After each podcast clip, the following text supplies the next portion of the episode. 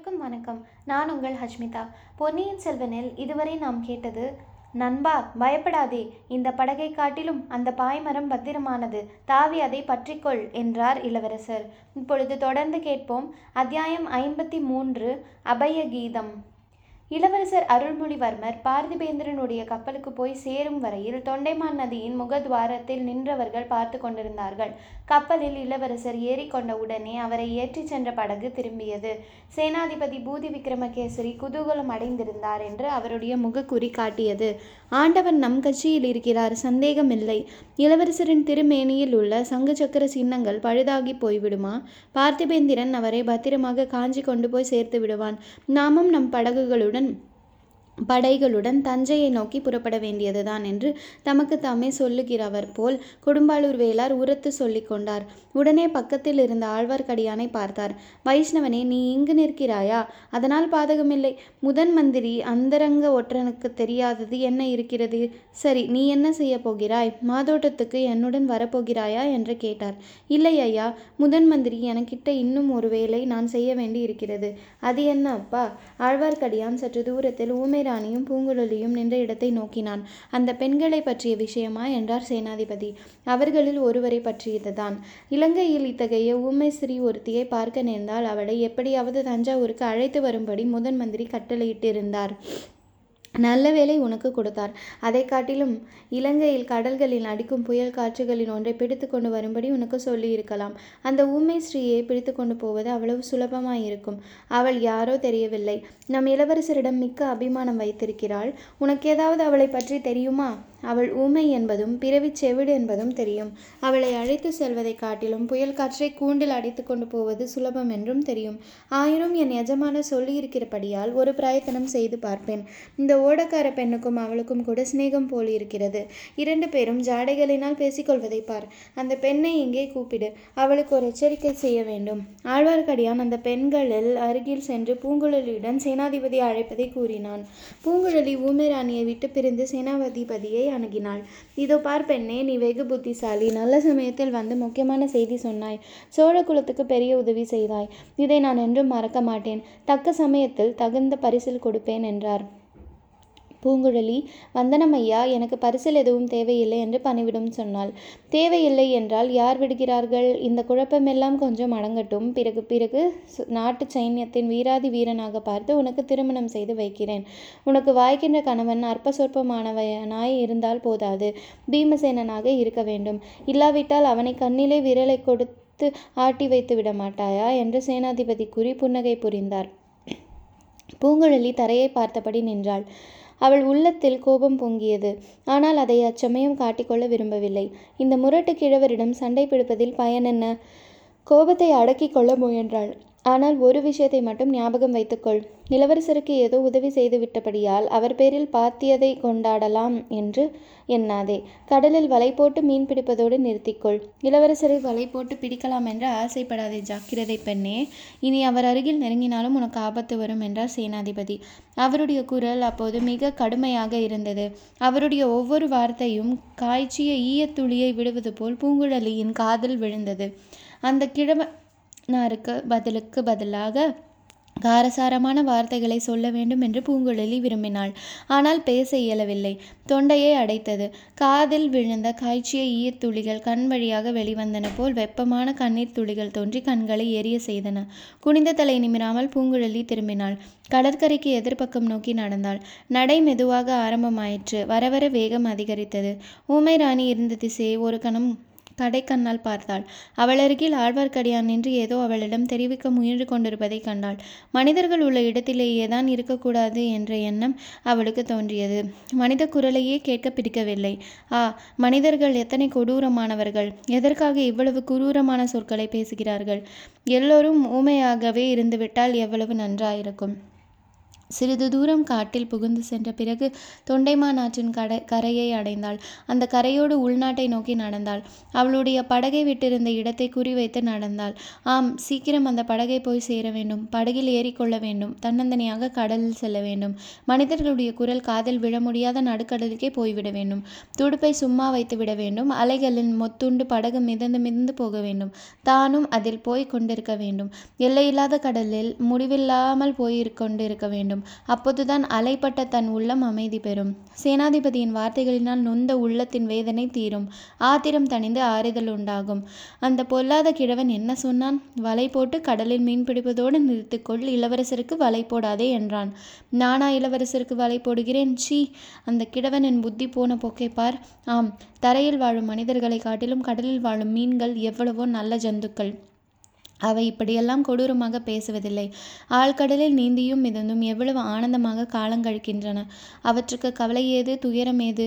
ஆஹா நான் கடலில் வாழும் மீனாக பிறந்திருக்க கூடாதா? அப்படி பிறந்திருந்தால் இந்த உலகத்தில் துயரங்கள் துவேஷங்கள் ஆசாபாசங்கள் கோபதாபங்கள் இவற்றில் அகப்பட்டு கொள்ளாமல் சதா சர்வ காலமும் ஆழ்கடலில் நீந்தி நீந்தி போய்க் கொண்டிருக்கலாம் அல்லவா?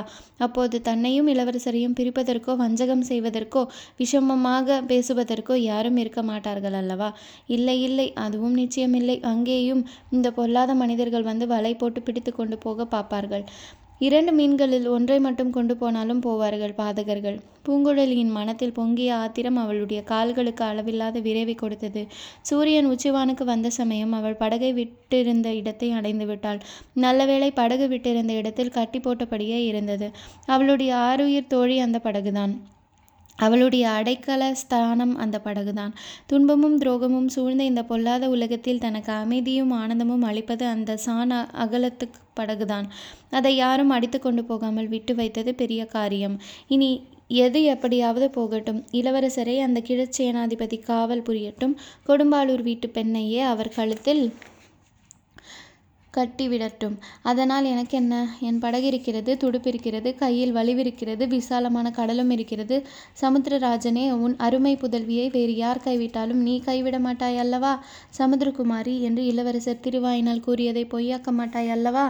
பூங்குழலி படகில் ஏறிக்கொண்டாள். கடலை நோக்கி படகை செலுத்தினாள். நதியின் ஓட்டத்தோடு சென்றபடியினால் சீக்கிரத்திலேயே தொண்டைமானாற்றின் முகத்துவாரத்தை அடைந்து விட்டாள் பின்னர் கடலில் படகை செலுத்தினாள். சிறிது நேரத்துக்கெல்லாம் சுழிக்காற்று அடிக்கப் போகிறது என்று அவளுக்கு தெரிந்து போயிற்று. சுழிக்காற்றின் முன் அறிகுறிகளை அவள் நன்கறிந்திருந்தாள். முதல் நாள் இரவு சந்திரனை சுற்றி சாம்பல் நிற வட்டம் காணப்பட்டிருந்தது.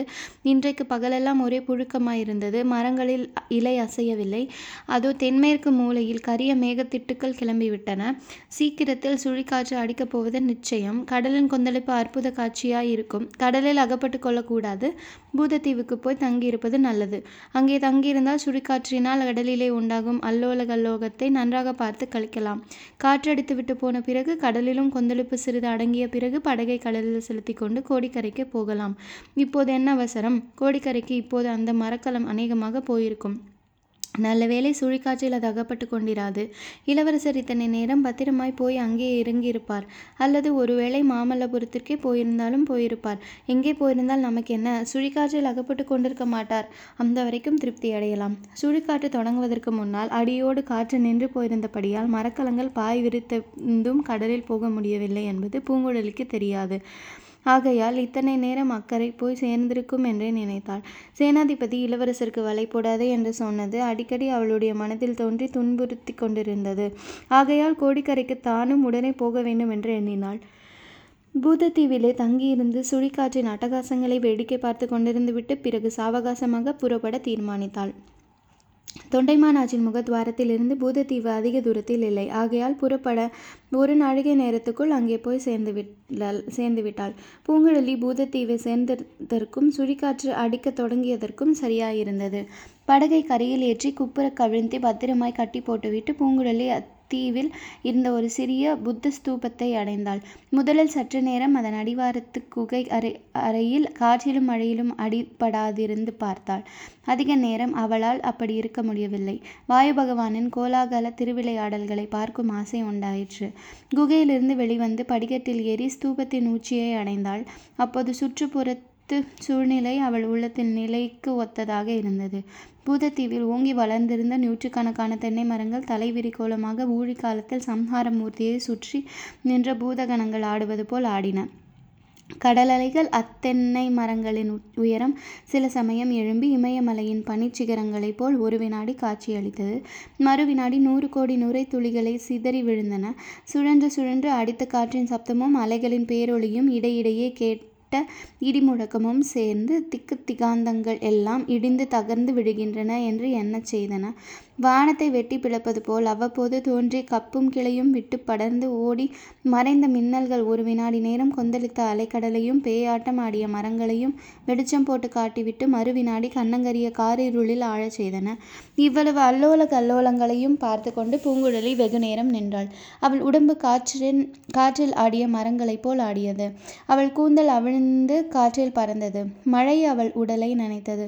இடி முழக்கம் அவள் செவிகளை பிளந்தது. மின்வெட்டு அவள் கண்களை பறித்தது. இதையெல்லாம் அவள் பொருட்படுத்தவே இல்லை. வெகுநேரம் அக்காற்றிலும் மழையிலும் அவள் நின்றாள். அவள் உள்ளம் வெறிகொண்டு கொந்தளித்தது. தன்னைச் சுற்றிலும் நடைபெறும் அற்புத கோலகல் கோலாகலமெல்லாம் தான் பார்த்துக் கழிப்பதற்காகவே நடப்பதாக எண்ணி பெருமிதத்துடன் அனுபவித்துக் கொண்டிருந்தாள். இடையிடையே அவளுக்கு இளவரசர் அருள்மொழிவர்மரின் நினைவு வந்து கொண்டிருந்தது. அச்சமயம் அவர் கோடிக்கரை சேர்ந்த பத்திரமான இடத்தில் தங்கியிருப்பார் என்றெண்ணினாள். ஒருவேளை தன் பெற்றோர் வீட்டிலேயே கூட தங்கியிருக்கலாம். அல்லது நாகப்பட்டினம் சென்று அங்கே ராஜமாளிகையில் தங்கியிருக்கலாம். ஒருவேளை கடலில் கப்பலிலேயே இருந்திருப்பாரோ? இருந்தால் என்ன? அவர் ஏறிச் சென்ற பெரிய மரக்கலத்தை எந்தச் சுழிக்காற்றுதான் என்ன செய்துவிடும்? அவரை பாதுகாக்க எத்தனையோ பேர் சுற்றிலும் சூழ்ந்திருப்பார்கள். தன்னை பற்றி அவர் ஞாபகப்படுத்திக் கொள்வாரா? அந்த பேதை பூங்குழலி இச்சமயம் எங்கிருக்கிறாளோ என்று எண்ணிக்கொள்வாரா ஒரு நாளும் மாட்டார். அவளுடைய சகோதரி அனுப்பிய வந்தியத்தேவனைப் பற்றி நினைத்து கொள்வார். கொடும்பாலூர் கோமகளைப் பற்றியும் நினைத்து கொள்ளலாம். இந்த ஏழை கரையர் குல பெண்ணை அவருக்கு எங்கே நினைவிருக்கப் போகிறது? இரவு வெகுநேரம் சுழிக்காற்றின் கோலாகலத்தை அனுபவித்துவிட்டு பூங்குழலி ஸ்தூபத்தின் அடிவார குகைக்கு சென்று கண்ணயர்ந்தாள். தூக்கத்தில் அவள் அமைதியடையவில்லை. ஏதேதோ கனவுகள் கண்டு கொண்டிருந்தாள். கடலில் படகில் சென்று வலை வீசுவது போலவும் அதில் இளவரசர் அகப்படுவது போலவும் ஒரு தடவை கனவு கண்டாள். மற்றொரு சமயம் அவளும் இளவரசரும் மீன்களாக மாறி கடலில் அருகருகே நீந்தி போவதாக கனவு கண்டாள். ஒவ்வொரு கனவின் போதும் நடுவில் விழித்தெழுந்து இது என்ன பைத்தியக்காரத்தனம் என்று எண்ணி மனத்தை தெளிவாக்கிக் கொள்ள முயன்று மறுபடியும் உறங்கினாள். பொழுது விடிந்து அவள் நன்றாய் விழித்தெழுந்தபோது சுழிக்காற்றின் கோலாகலம் ஒருவாறு அடங்கிவிட்டிருந்தது. இடி இல்லை. மின்னல் இல்லை. மழையும் நின்று போயிருந்தது. எழுந்து கடற்கரைக்குள் சென்றாள். நேற்றிரவு போல் அவ்வளவு பெரிய அலைகள் இப்போது கடலில் அடிக்கவில்லை. ஆயினும் கடல் இன்னும் கொந்தளிப்பாகவே இருந்தது. முன்னாளிரவு சுழிக்காற்று அத்தீவை என்ன பாடுபடுத்திவிட்டது என்பதற்கு அறிகுறியான காட்சிகள் நாலா பக்கமும் காணப்பட்டன. வேருடன் பெயர்ந்து தரையில் விழுந்து கிடந்த மரங்கள், முடிகள் வளைந்து தாழ்ந்திருந்த நெடிய பெரிய மரங்களும் காட்சி எழுத்து கொண்டிருந்தன.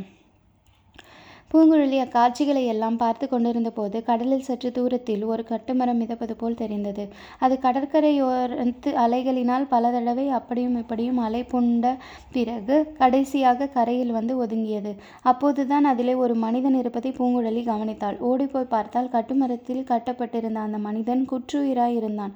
கட்டவிழ்த்து கட்டவிழ்த்துவிட்டு ஆசுவாசப்படுத்தினாள். அவன் ஈழத்து கடற்கரை கிராமம் ஒன்றை சேர்ந்த வலைஞன். மீன் பிடிக்கப் போன இடத்தில் சுடிகாற்றில் அகப்பட்டுக் கொண்டதாக கூறினான். தன்னுடன் இருந்த தோழனை கடல் இரையாக்கிக் கொண்டதாகவும் தான் பிழைத்த புனர்ஜென்மம் என்று தெரிவித்தாள். இன்னும் முக்கியமான ஒரு செய்தியையும் அவன் கூறினான். முன்னிரவு நேரத்தில் கடுமையான சுழிக்காற்று அடித்து கொஞ்சம் நின்றது போலிருந்தது. எங்களை சுற்றிலும் காரிருள் சூழ்ந்திருந்தது. திடீரென்று ஒரு பேரிடி இடித்தது. அப்போது தோன்றிய மின்னல் வெளிச்சத்தில் இரண்டு மலக் மரக்கலங்கள் தெரிந்தன. ஒரு மரக்கலம் தீப்பிடித்து எரியத் தொடங்கியது.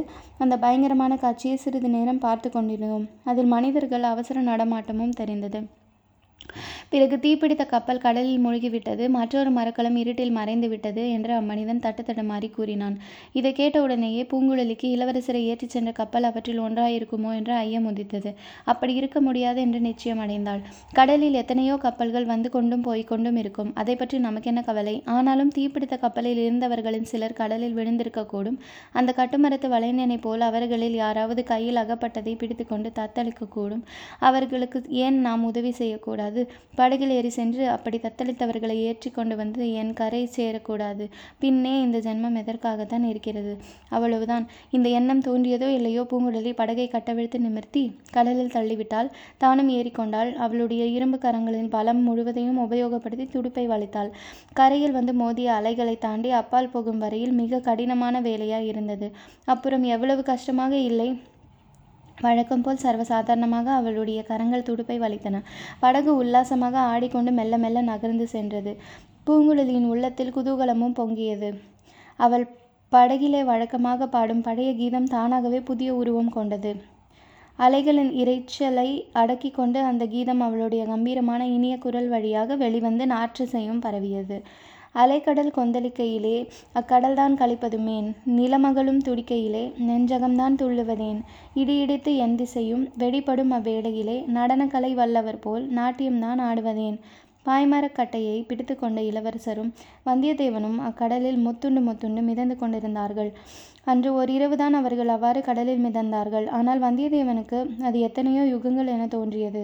அவன் சீக்கிரத்திலேயே நிராசை அடைந்து விட்டான். பிழைத்து கரையேறுவோம் என்ற நம்பிக்கையை அடியோடு இழந்து விட்டான். ஒவ்வொரு தடவையும் அலை உச்சிக்கு அவன் போய் கீழே வந்தபோதும் இத்துடன் செத்தேன் என்று எண்ணிக்கொண்டான். மறுபடியும் உயிரும் உணர்வும் இருப்பதைக் கண்டு வியந்தான். அடிக்கடி இளவரசரை பார்த்து என்னுடைய அவசர புத்தியினால் தங்களையும் இந்த ஆபத்துக்கு உள்ளாக்கினேனே என்று புலம்பினான். இளவரசர் அவனுக்கு ஆறுதல் கூறி தைரியமூட்டி வந்தார். மூன்று நாள் நாலு நாள் வரையில் கடலில் இம்மாதிரி மிதந்து பிழைத்து வந்தவர்கள் உண்டு என்று அடிக்கடி சொல்லி வந்தார். நாம் கடலில் விழுந்து எத்தனை நாள் ஆயின? என்று வந்தியத்தேவன் கேட்டான். இன்னும் ஒரு ராத்திரி கூட ஆகவில்லையே என்றார் இளவரசர். போய் போய் பல நாட்கள் ஆகியிருக்க வேண்டும் என்றான் வந்தியத்தேவன். கொஞ்ச நேரத்துக்கெல்லாம் அவனுக்கு இன்னொரு கஷ்டம் ஏற்பட்டது. தொண்டை வறண்டு போய் தாகம் எடுத்தது. தண்ணீரிலேயே மிதந்து கொண்டிருந்தா கொண்டிருந்தான். ஆனால் தாகத்துக்கு குடிக்க தண்ணீர் இல்லை. இது பெரிய சித்திரவதையாய் இருந்தது இளவரசரிடம் கூறினான். கொஞ்சம் பொறுமையாக இரு சீக்கிரம் பொழுது விடியும். எங்கேயாவது கரையிலே போய் ஒதுங்குவோம் என்றார் இளவரசர். சிறிது நேரம் பொறுத்து பார்த்தான் முடியவில்லை. ஐயா என்னால் இந்த சித்திரவதையை பொறுக்க முடியாது. கட்டை அவிழ்த்து விடுங்கள். கடலில் மூழ்கி சாகிறேன் என்றான்.